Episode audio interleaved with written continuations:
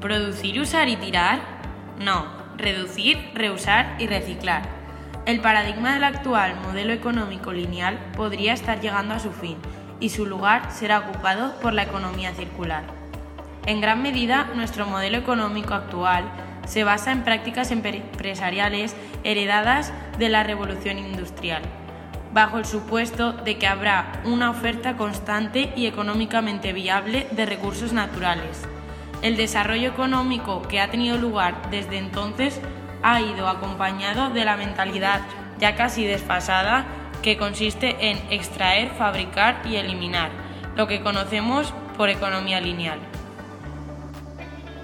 Así que cuidadito con el modelo de economía circular, porque viene pisando fuerte y con él también vienen riesgos que se suman a los que ya afrontan las empresas que se han estancado en el modelo tradicional. Buenos días, soy Victoria Peirat y como podéis escuchar hoy vamos a hablar sobre la economía circular. ¿Algo nuevo para ti? Realmente, si os cuento cómo va, no lo vais a entender muy claro. Así que ahora, después de la introducción al tema que he hecho anteriormente, doy paso a una empresa cuyo objetivo es la economía circular. Contadnos, por favor. Como bien has dicho, somos una empresa con la base de la economía circular. Nosotras somos las representantes de la misma, Ainhoa Piles y María Ruiz. El objetivo principal de la economía circular es reducir tanto la entrada de los materiales como la producción de desechos vírgenes para un aumento de la eficacia y el avance. Con esto nos referimos a que con la economía circular se pueden utilizar recursos ya utilizados para el rendimiento de otro. Por eso, este concepto económico podría definirse como un sistema de aprovechamiento de recursos, donde lo principal es la reducción de elementos. Respecto a la base de la economía circular es estabilizar el consumo de bienes y servicios. Con esta se generan nuevos negocios y nuevos productos. También supone ventajas tanto para los usuarios como para las empresas. Además de reciclar recursos y producir nuevos productos, lo que con esta economía se consigue es evitar una gran cantidad de desechos y así disminuir el calentamiento global. Vivimos en un mundo equívoco cuyo principal pensamiento es que habrá una oferta constante de los recursos que se utilizan para la obtención de productos, de los que podremos hacer un uso ilimitado. Sin embargo, para fabricar muchos de los aparatos electrónicos y eléctricos que usamos diariamente es necesario extraer recursos naturales del medio ambiente, muchos de ellos no renovables. Por lo que un uso de la economía lineal nos sirve de ayuda para evitar estos pensamientos, así que el ímpetu de establecer una economía circular está ayudando al crecimiento de toda producción, por lo que las expectativas son que esta economía generará 2 millones de puestos de trabajo en Europa en 2030. Antes de seguir, creemos que es conveniente contaros un poco la historia de esta curiosa e innovadora economía. La economía circular fue ideada por Ellen MacArthur, quien, sorprendentemente, no es economista, sino marino. Sí, marino.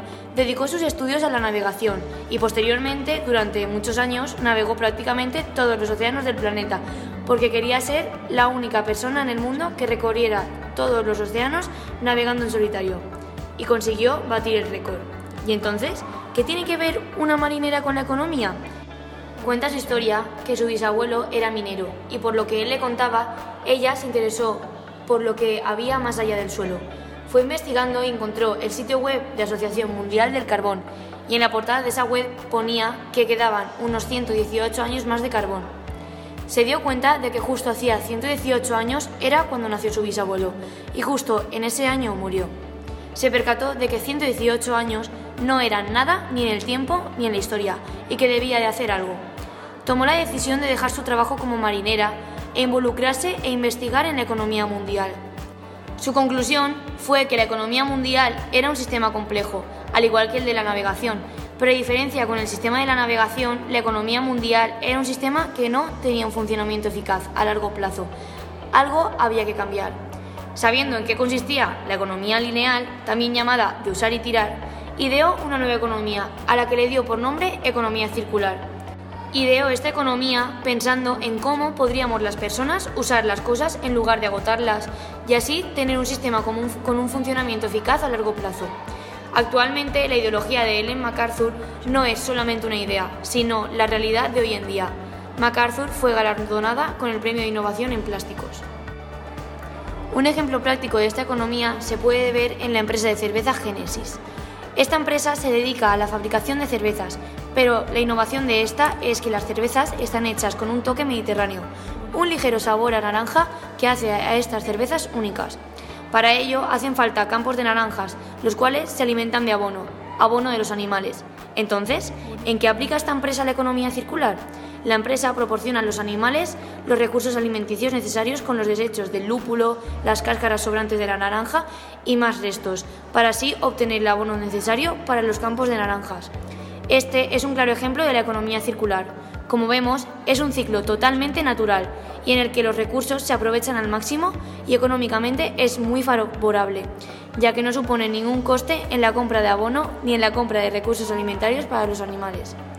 Pues muchas gracias chicas por vuestra visita. Ha sido un placer estar con vosotros y que nos dejéis claro lo que es la economía circular.